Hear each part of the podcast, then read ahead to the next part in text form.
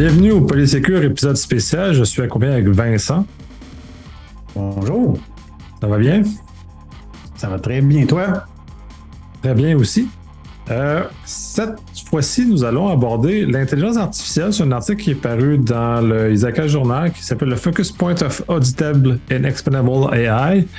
Euh, ça aborde beaucoup l'aspect de vérification d'auditabilité, en tout cas une espèce de, anglicisme douteux, euh, pour comprendre comment fonctionne ce, ce DAI-là. Le RGPD a certaines exigences, la PS64 va en avoir aussi des exigences qui sont à, comprendre comment cela fonctionne, que c'est pas pas une boîte noire qui prend des décisions qu'on comprend pas. Donc on a euh, des exigences légales qui nous amènent à devoir comprendre comment ça arrive. L'article a c'est très intéressant. Euh, j'ai, je suis pas super connaissant en AI. Euh, je pense que, ce que tu me disais, toi non plus, tu n'es pas super connaissant là-dedans, mais ça, l'amène sur un certain nombre de questions très importantes, et puis probablement même fondamentales. Comment ces éléments-là vont s'amener dans, dans, nos vies et comment cela va organiser nos vies, parce qu'on parle beaucoup de, de, justice automatique, puis de décisions automatiques, puis des choses comme ça. Donc, c'est des éléments très importants. Euh, l'article fait découpe beaucoup d'éléments, entre autres de l'intelligence artificielle statistique, euh, symbolique, puis au niveau du risque. ça fait un, portrait un peu général à l'article. Je vais te laisser aussi voir exprimer toi comment tu l'as perçu. Puis on va on va débattre on sur ça. Oui, ben, merci. En fait, euh, comme tu as dit, j'ai pas beaucoup d'expérience en, en intelligence artificielle, mais euh, j'avais des connaissances, euh, je veux dire, de base, mais j'ai jamais audité ou vérifié un, algorithme euh, qui aurait été utilisé.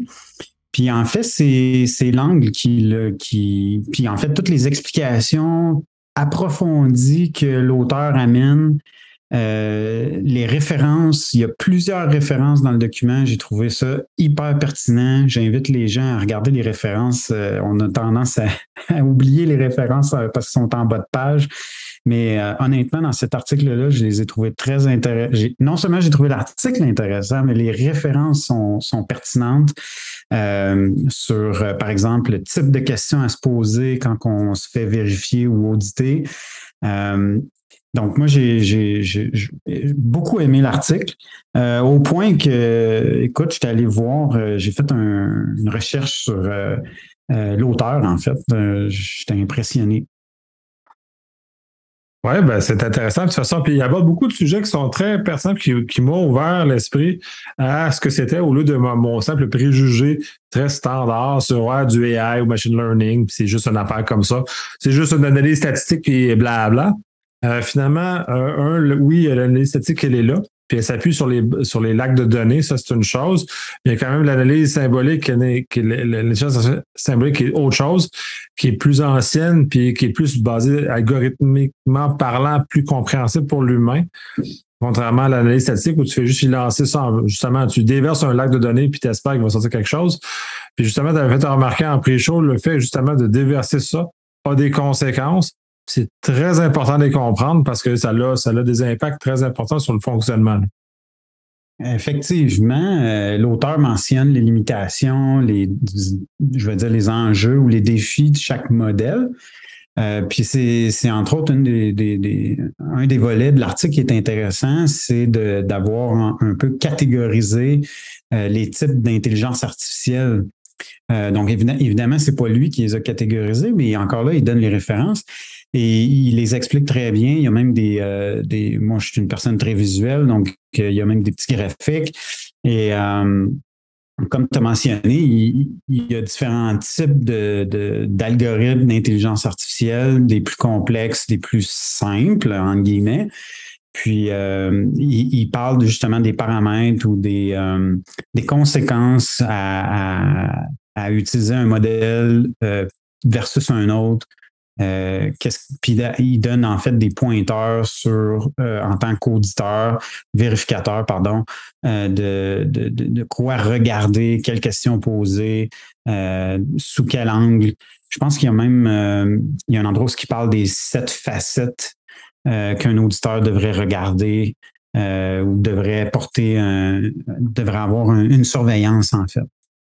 Oui, ben, Yamen, c'est ça, genre l'algorithme, les données, l'objectif, le, le, le, le, outcome, qu'est-ce qui en sort, la conformité, l'influence et l'usage. C'est bien intéressant que tu mentionnes, parce que j'avais lu un article, euh, pas par rapport à celui-là, mais je le mettrai dans les show notes, justement, qui parlait de l'influence des données, le cible et les données d'initiation à l'algorithme, pour en plus statistique dans ce cas-ci, sur les résultats de ce que ça a. Puis, il y a eu beaucoup de, euh, gens qui ont euh, contesté la valeur, la partialité des, euh, l'impartialité de ces algorithmes-là. Entre autres, aux États-Unis, ils mentionnent beaucoup que les personnes euh, noires ont justement sont discriminées davantage parce que ces algorithmes ont été entraînés à l'ère de, de, l'homme blanc finalement. comme c'est l'homme blanc qui entraîne l'algorithme, l'algorithme a un billet de l'homme blanc qui est associé à ce genre de choses. Puis une étude qui est mm. plus loin que ça, qui euh, est justement établi que les données si les données d'initiation dans le premier, le premier batch, qui a commencé, est biaisé dans un sens, ça va biaiser de façon euh, inaltérable l'algorithme ensuite. Donc, l'intelligence va toujours maintenir cette, euh, ce, biais-là tout au long de sa vie. Donc, c'est très important. Puis c'est là où, justement, les vérificateurs jouent un rôle très important de venir s'assurer que l'initiation, un peu comme la cérémonie des clés au niveau du PKI, mais que la cérémonie d'initialisation de l'intelligence artificielle soit justement neutre, parce que l'objectif de l'intelligence c'est un, ajout et que celui-ci demeure là. Puis d'ailleurs, ces questions-là sont euh, euh, franchement très importantes puis très, très, très pertinentes. Oui, effectivement. Même que dans l'article, il parle de justement des, des modèles qui auraient été développés avant la COVID euh, puis que suite à, la COVID, les impacts sur certaines industries, certains, euh, certains, euh, je vais dire certains systèmes pourraient faire en sorte que le modèle est plus efficace. Donc, si on fait juste penser à l'achalandage des transports en commun, évidemment, le modèle avant la pandémie est pas applicable pendant un confinement. Donc, c'est des questions qu'il faut se poser en tant qu'organisation, quand on implémente un, on implante un, modèle d'intelligence artificielle, d'avoir les mécanismes en place pour remettre en question juste au bon moment notre modèle s'il y a quelque chose comme ça qui survient, qui pourrait faire en sorte qu'on on est impacté ou qu'il y a, l'efficacité ou les résultats dont, dont l'auteur parle, les résultats, les objectifs sont atteints ou ne pourraient pas être atteints à cause de ça. Oui, d'ailleurs, c'est ça. Puis ça met en lumière aussi que ces algorithmes-là ou l'intelligence artificielle est à terme très rigide une fois qu'il a été entraîné. Puis justement, l'exemple que tu mentionnes, pré-COVID, post-COVID, est un bel exemple de ça, de l'incapacité à s'adapter à travers le temps de l'intelligence artificielle. Donc, ça démontre aussi la limite que ça a, puis justement de faire très attention que ces algorithmes-là ont justement ce genre de limitation-là la COVID est un bel exemple de changement drastique dans le comportement sociétal, mais il y a d'autres, d'autres choses aussi, d'autres changements qui s'opèrent dans nos sociétés qu'il ne euh, faudrait pas que ces algorithmes-là soient figés à une autre époque, justement pour les compagnies privées qui doivent mm-hmm. utiliser et qui vérifient. Euh, ça, peut les, ça peut les mettre dans des positions hasardeuses puis même les, mêmes de, les, les, les, rendre susceptibles à des poursuites pour ce, pour discrimination ou d'autres éléments très, très nuisibles finalement pour l'organisation. C'est évident que les modèles d'intelligence artificielle, ils sont, ils, évoluent, ils, je veux dire, l'applicabilité des, de l'intelligence artificielle qu'on connaît aujourd'hui est, comme tu dis, est peut-être limitée, est peut-être pas adaptable. On s'entend que euh, euh, je veux dire, la recherche puis les méthodes autour de l'intelligence artificielle continuent d'évoluer. Puis l'auteur touche un peu à, ça, c'est que l'objectif de l'intelligence artificielle est d'avoir quasiment une conscience en soi et, d'être euh, quasiment aussi efficace qu'un être humain. puis, je vais dire, d'avoir une super intelligence finalement.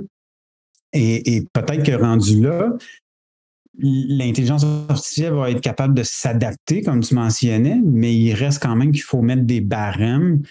Puis évidemment, le barème euh, le plus important, c'est, euh, je dirais, la, sécurité des gens, la sécurité de, la sécurité des gens. Donc, on veut pas. Euh, je me souviens d'avoir lu un, livre qui a été écrit en 1984 de Isaac Asimov, dans lequel il élaborait les, les règles des, finalement des robots qui, de, qui, qui ne. Puis je pense parmi les trois règles de base, la première, c'était ben, il faut pas, faut pas que tu tues un être humain. c'est encore vrai aujourd'hui. Puis je dirais que c'est encore plus vrai avec l'application qu'on fait de l'intelligence artificielle si on fait juste penser aux autos automobiles, euh, peut-être euh, aller plus loin dans, dans, les moyens de transport, euh, etc. Là. Donc, euh, tu as raison que les modèles d'aujourd'hui sont plus limités, euh, puis peuvent être, biaisés à cause de ça. Mais même les, les je vais dire, les futures intelligences artificielles, faut qu'ils soient vérifiables à l'intérieur des barèmes qu'on leur donne. Euh, ce, qui est, ce qui est quelque chose qui est futuriste comme comme, comme en tout cas du point de vue que moi je, je, je, suis parce que, euh, comme je disais, j'ai pas d'expérience nécessairement avec euh, l'intelligence artificielle. Euh, c'est pas appliqué beaucoup. J'en ai pas fait, j'ai pas fait d'audit à l'époque. il y en avait pas. donc, en tout cas, c'est super intéressant. Puis ça donne des idées, en fait.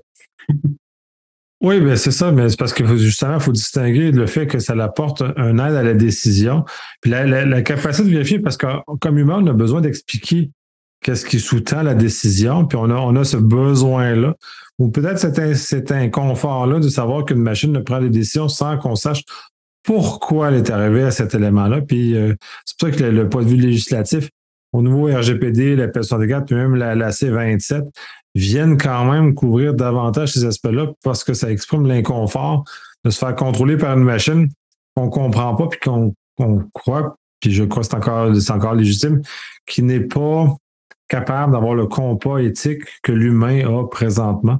Donc, on n'est pas capable de répliquer ça encore dans la machine. Donc, on doit quand même s'assurer d'avoir des, éléments. Puis au niveau des entreprises privées, oui, euh, j'imagine que les compagnies aériennes, entre autres, les compagnies bancaires, systèmes financiers, on doit l'utiliser énormément. Puis même, euh, je pense qu'il y avait ces, euh, Dale qui est sorti aujourd'hui. Euh, ils sont capables de recréer des images à partir d'intelligence artificielle. Dans un point de vue artistique, c'est, tel que tel. OK, les artistes vont, vont il y a certains créneaux d'emploi qui vont être impactés par ça, vont être touchés par ça. Cependant, est-ce que ça amène un risque à la vie humaine? Non. Mais dans un cas, d'un pilotage d'avion qui est contrôlé par un AI, euh, là, j'ai un malaise parce qu'on ne sait jamais comment ça peut arriver. Puis, juste pour nos expériences personnelles avec l'informatique qu'on a, euh, à quel point c'est la fiabilité euh, est pas tout le temps là. si j'avais mon, si c'était mon ordinateur personnel qui pilotait un avion, je serais très inquiet. D'un coup, qui plante un peu milieu puis décide de rebooter parce que ça fait juste ça lui tente.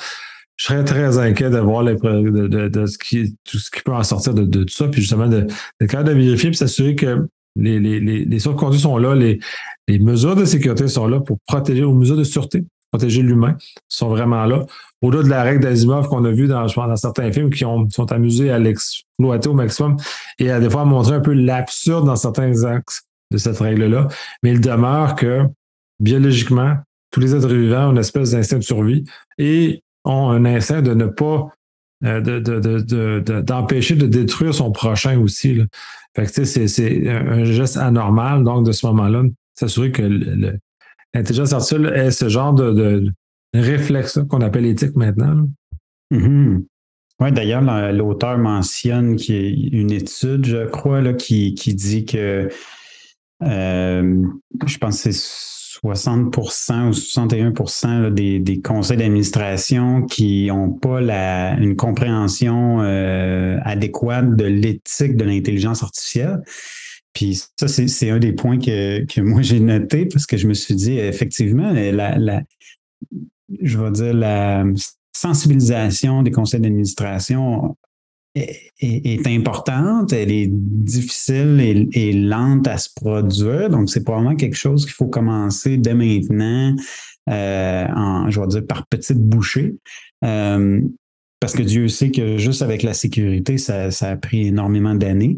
Donc, quand on pense à l'intelligence artificielle, c'est encore plus, je pense, lointain euh, en termes de, de, de, réflexion peut-être d'un membre de, conseil d'administration. Donc, je pense que c'est un des volets que moi j'ai retenu, en tout cas. Euh, je pense que c'est effectivement important de commencer peut-être la, discussion maintenant sur tout ce qui est euh, technologie émergente, transformation numérique, mais, surtout technologies émergentes. Oui, c'est très important parce que ça va, ça va euh, modeler comment nos organisations comment nos systèmes vont se, vont se développer à l'avenir. Puis euh, j'espère qu'on ne tombera pas peut-être dans, dans l'errance qu'on a eu avec la cybersécurité où on, ça nous a pris énormément d'années avant d'avoir un minimum de maturité au niveau du, du conseil d'administration. J'espère que ça va arriver beaucoup plus vite avec l'intelligence artificielle.